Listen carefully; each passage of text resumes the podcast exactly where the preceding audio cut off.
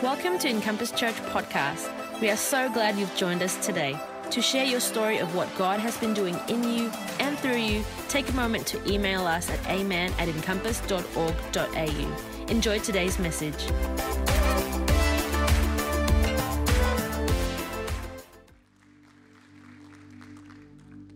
Thank you. You can be seated. I just want to start by saying, and not in a light manner or even just trying to be appropriate, but from the heart, what an incredible privilege this is today. Uh, I mean that sincerely. Very few transitions do it perfectly well. But th- this transition today, and I though I don't know all the details personally because I haven't been involved, but I, I sense the groundswell of this thing having been done well. I, sense the affirmation of God, and that is a, that's more important than almost anything, uh, because if He's happy, if He's pleased, that spells very good for the future. And, and Pastor John and Lois, for all the years of friendship, thank you that's going to continue. In fact, I'll probably harass you more. um, and uh, so, the great tribute to all of the years. And uh, Pastors Jason and Alyssa, thank you for allowing us here today and be part of this. It's a great honor. And um, I got before my father yesterday and said, Lord, what do you actually want to say? and just wrote it down as he spoke to me. And some of you will remember that a few weeks ago I was here and I declared, not knowing anything, I had no clue that John and Lois were handing over or even contemplating. I knew nothing at all. But the Lord spoke and said, There's coming the beginning of a new era. You remember that? And, and the Holy Spirit had me declare at that time that it was a time of divine appointment. That, that this whole thing was a God thing. And so important that even though you may know it here, that you get a revelation of it here. This is not something that Pastor John Lois woke up one morning and said, you know what, we better. No, it wasn't that. It was the Holy Ghost. And I believe that. I don't use my terms like that lightly. I know that I'm accountable for my words, but I know that the Holy Spirit of God spoke to them. It is a God thing. God initiated and God orchestrated, and that gives me tremendous confidence in the future. And um, two things that I thought of that give me incredible confidence in the future that now lies ahead both for Pastor John and Lois and for Pastor Jason and Alyssa and for all of you.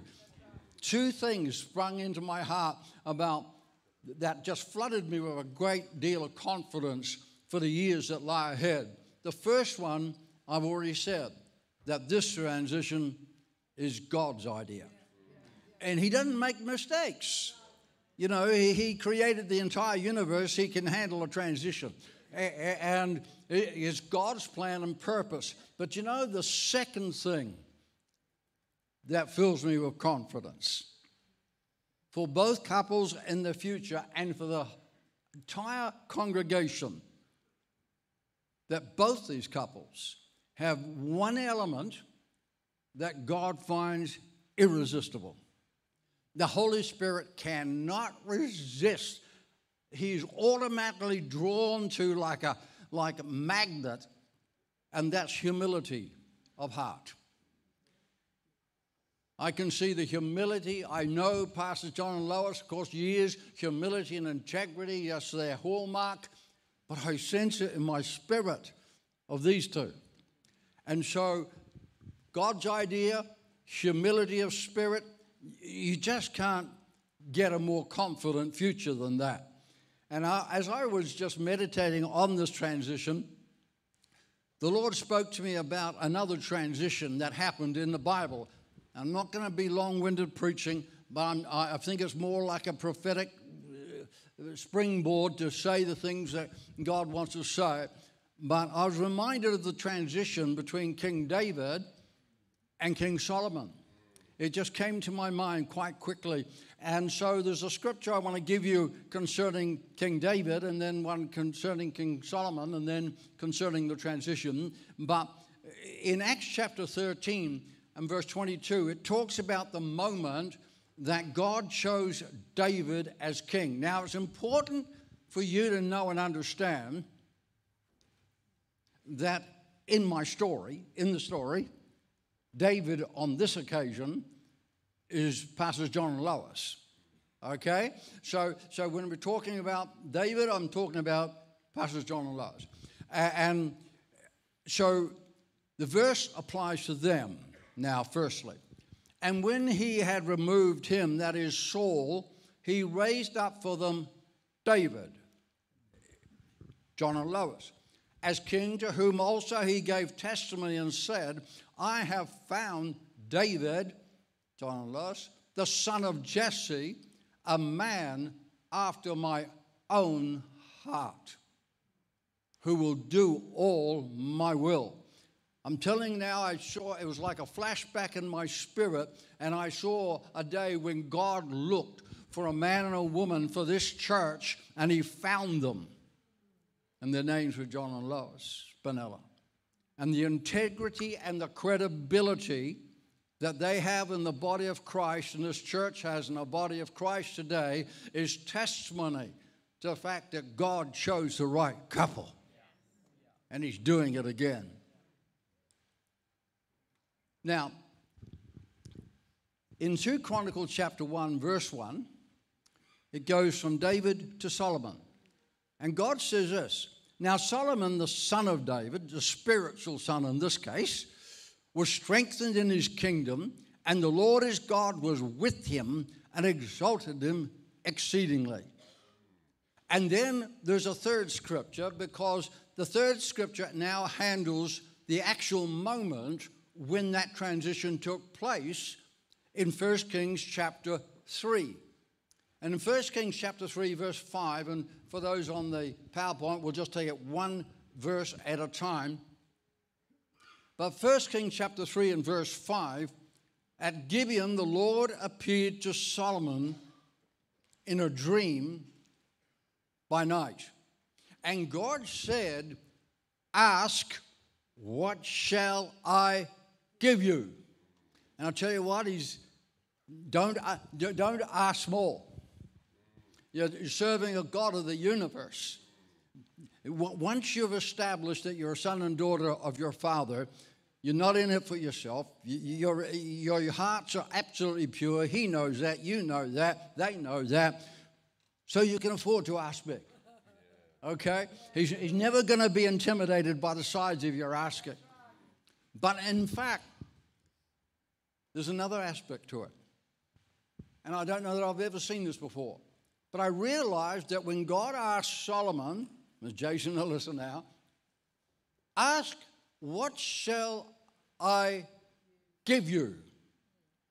God was actually testing Solomon's heart because the answer to that question reveals the motivation of the heart. Motivation, what you do and who you do it for. And God was revealing the motivation of Solomon's heart. He was testing the heart. If God was going to make this man successful, this couple successful, what was going to be their motivation? What was going to be their response down the line? But Solomon's answer was completely selfless. His automatic instinct was for the well being of God's people, not for his own recognition, not for his own personal gain. And I know that God has seen this in, in this, these two. Jason and Alyssa, he, once again, God has found somebody after his own heart. Now, I don't know them personally. I look forward in the future if they still let 90 year olds in the pulpit. Um, but I, I, am looking forward to the honor of that in years to come. But I don't know them, but I do know Pastor John and Lois. And I know they've got a very keen discernment of the human heart. They've been in it a little while. and they've got a good contact with the Holy Ghost. And so, the very fact that they, after prayer and crying out to God, have selected these two as being the successors tells me a heap. God's found two people after his own heart, yet again. In verse 6, Solomon answers the question You have shown great mercy to your servant David, my father, in this case, spiritual father, because he walked before you in truth, in righteousness, and in uprightness of heart with you. You have continued this great kindness for him, and you've given him a son to sit on the throne as it is this day. My friends, every transition, if it's to stay online, if it's going to be what God intends it to be, for all concerned, a year from now and five years from now will involve embracing the future but honoring the past. You have to honor the past in order to embrace the future. And in Solomon is of no doubt whatsoever in his heart and his mind, if you read it, that, he, that the reason he has ascended to the throne is not only recognition of his own divinely given call, which it is, the call of God on Jason Alyssa is indisputable. But it was also fulfilling the cry of David to have a man after God's heart take over. He was honoring the heart's cry of David, his servant, who was a man after his own heart. And so it was a testament to King David's incredible walk with God that God listened to such a desire. Verse 7 Now, O Lord my God, Solomon's continuing to pray. You have made your servant king instead of my father David. That's what's taking place. But I am a little child. I don't know how to go out or come in. And your servant is in the midst of the. And Solomon, by the way, when Solomon made that prayer, he was a very much uh, an adult man with, with wisdom and, and prowess and all of those things, but in his own eyes, he said, I feel like a little child, Father.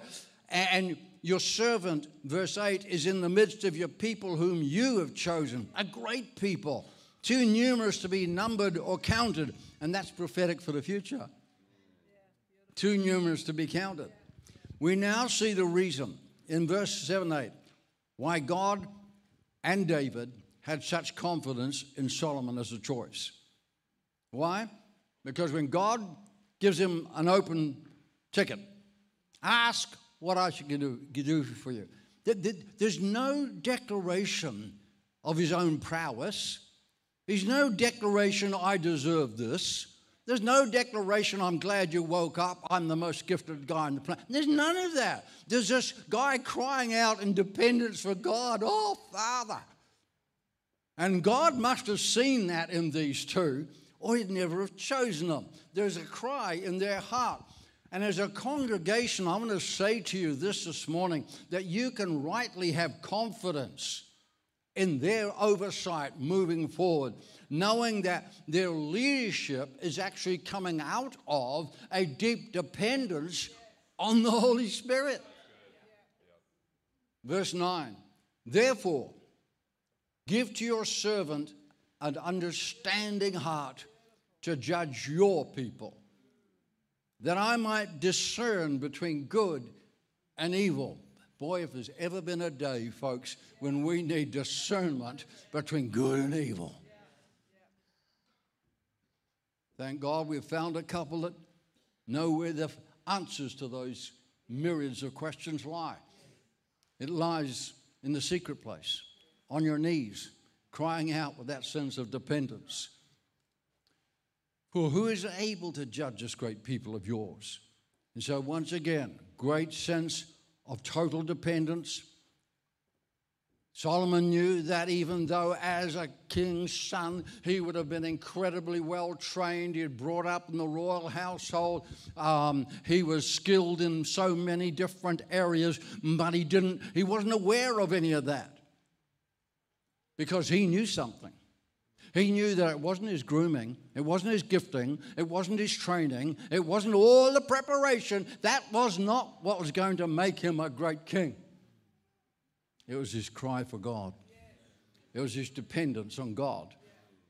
His acknowledgement that on God alone he trusted. Verse 10, I love verse 10. The speech pleased the Lord. Please the Lord that Solomon asked this thing. And I'm not going to say this flippantly because that would be a shocking thing to do. And I could leave it unsaid and you'd never know I thought it. But I need to say it. When I was in my cabin yesterday, on my knees and just saying, Father, how do you see it? How do you, how do you actually feel? Now, I'm Irish. I was actually born in Ireland, believe it or not. No funny jokes. But I almost felt Father bubbling over with such absolute delight that he almost broke into an Irish jig. I, I, mean, I, literally, I'm not being flippant. I felt, I said, Father, how do you really feel about this? And it was like his heart was bursting. And I want to say, Jason, Alyssa, I don't know you, but he sees something in you that is causing his heart to leap. And as a congregation, you need to be very, very grateful for that.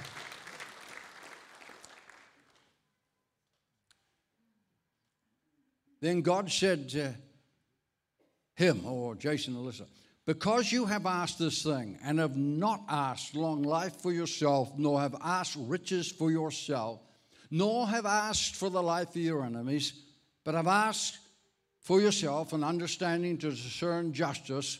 Behold, I have done according to your words. See, I have given you a wise and understanding heart, so that there has not been anyone like you before you, nor shall any like you arise after you. That I will apply differently this morning. That's not because you're going to be the greatest guy in the kingdom of God. I, that is simply that you are unique.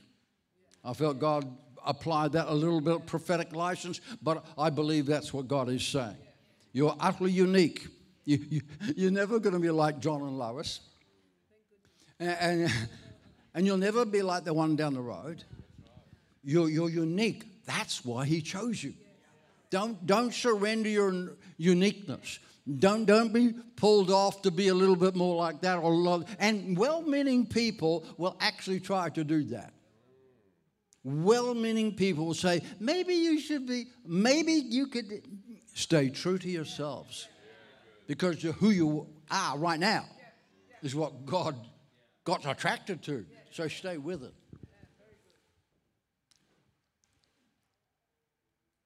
Verse 13 I have also given you what you have not asked, both riches and honor, so that there shall not be anyone like you among the kings all your days. Verse 14 so if, one of the biggest singular words in the kingdom, if, when you see an if, every eyeball needs to wake up. If you, if, if, if you walk in my ways, in other words, if you keep the existing humility of spirit to keep my statutes and my commandments as your father David walked. Keep in the example of the legacy and the inheritance you have gained. Then I will lengthen your days. You see, humility makes that possible. One of the great tragedies in the church, I, have been preaching now for 56, coming up 57 years. Yeah, I, I know. All of you thought I was about 42, right? But turning 76 in October. So I've seen a few things. I've witnessed a few things. And one of the great tragedies in the church is transitions that don't go exactly like God intended. And it's normally because of two reasons. One, because the outgoing senior leadership sigh a sigh of relief and say, Thank God that's finished. Let's out of here. You know, and they never think about them again. Well, I know that's never going to happen. You, you people are just so embedded in their hearts, they'll, they'll love you for eternity. Or the other reason is because of the insecurity of the incoming leadership that won't allow them to receive the ongoing fatherhood and motherhood of those that God's given them. But I know that's not going to be the case. When, when, when I handed, when Margaret and I handed our local church over to the person that was successor, when we did the exact same, very similar, not with all the fantastic uh, symbols, I got how many enjoyed that? I, I, I kind of, I want to, I'm glad this is going to be recorded. I'll, I'll, tell people, here's what you ought to do. Okay. Um, but I remember when we handed over, and I felt to give this story to you, very brief. We look for a person with God's own heart, humility of spirit. But you said something this morning, John. You said, and from this moment on, you quoted some scripture, from this moment on, the Spirit of the Lord came.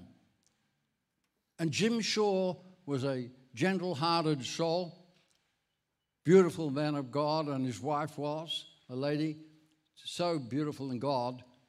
But a lot of people didn't think they had the authority and the clout to, to take that to the next level.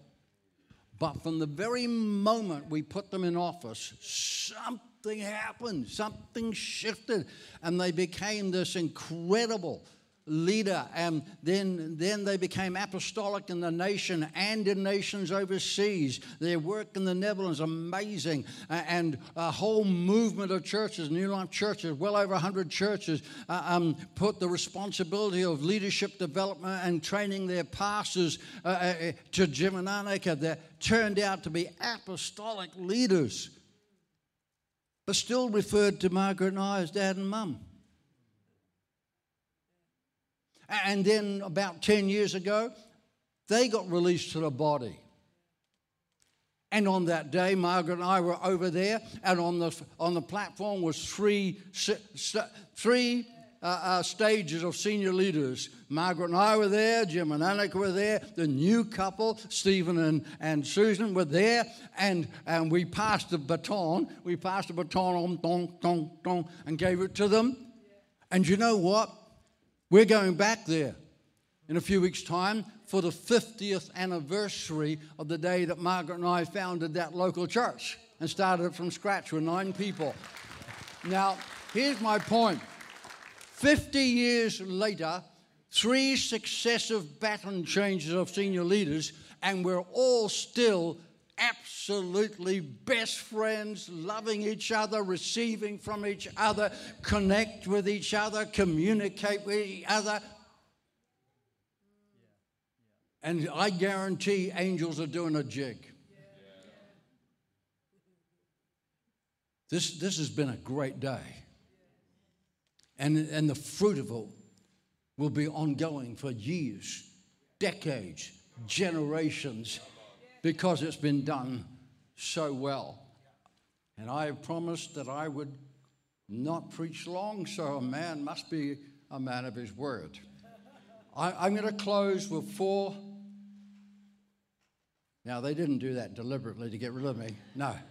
Um, I got four points of advice for the congregation as an old grey hair that's been around a while. Number one, embrace your new leadership without comparing them to previous days. They are unique. Number two, release Pastors John and Lois to the new day that God has for them. I'm here today, gone tomorrow. But please resist the urge to try and involve them in discussions that may arise from time to time in the leadership or the church or the congregation. When I handed over to Jim, I got up to, in front of the congregation because many of them were founding members that Margaret and I started the church with, and they never knew any other pastor but us. And so I said, let it make it clear My role today goes from being senior pastor in this local church to being a father to Jim and Annika. So if you come to me and ask me, what do you think about what did? I'm only going to give you one answer. Whatever Jim and Annika say, I agree with. That's ended every discussion because the baton has been handed over. So embrace them, but release them. Number three, realize that there will be changes in the months and years ahead.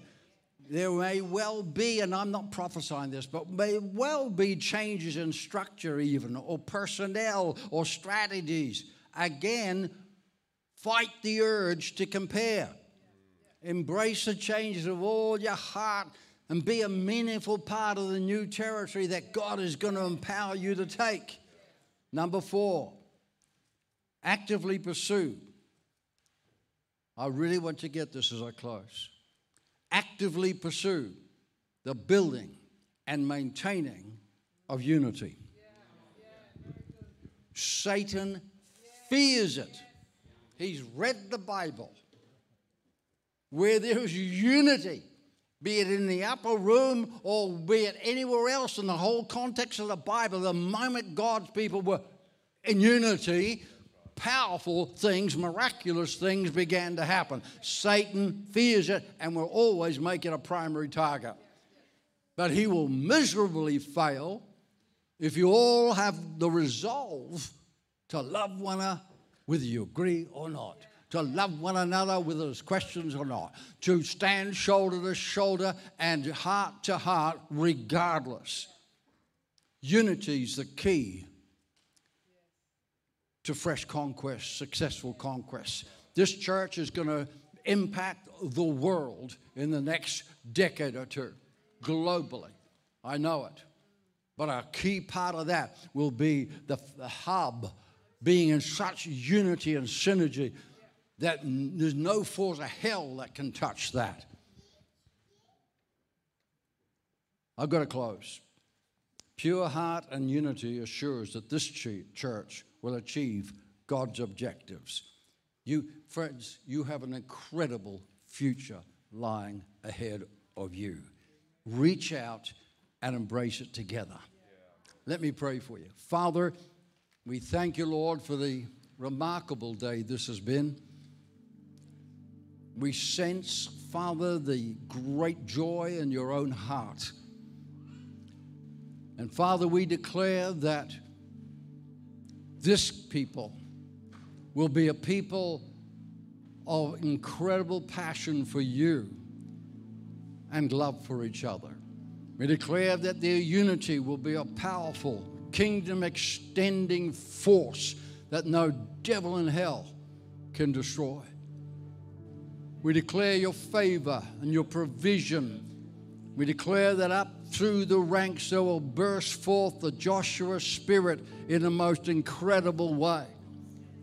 And Lord, that Pastors Jason and Alyssa will feel the weight and the mantle, but also the joy and the celebration of being led by your Holy Spirit and knowing the f- favor of their Father's heart. We thank you, Father, in Jesus' name. Amen. Amen. God bless you. Thanks for listening to this week's message from Encompass Church. If today's message has impacted you and you want to give your life to Jesus, if you need prayer or if you want to get connected to the church, please contact us at office at encompass.org.au. Never miss a moment by following us online. Search for Encompass Church on Facebook, Twitter, and Instagram.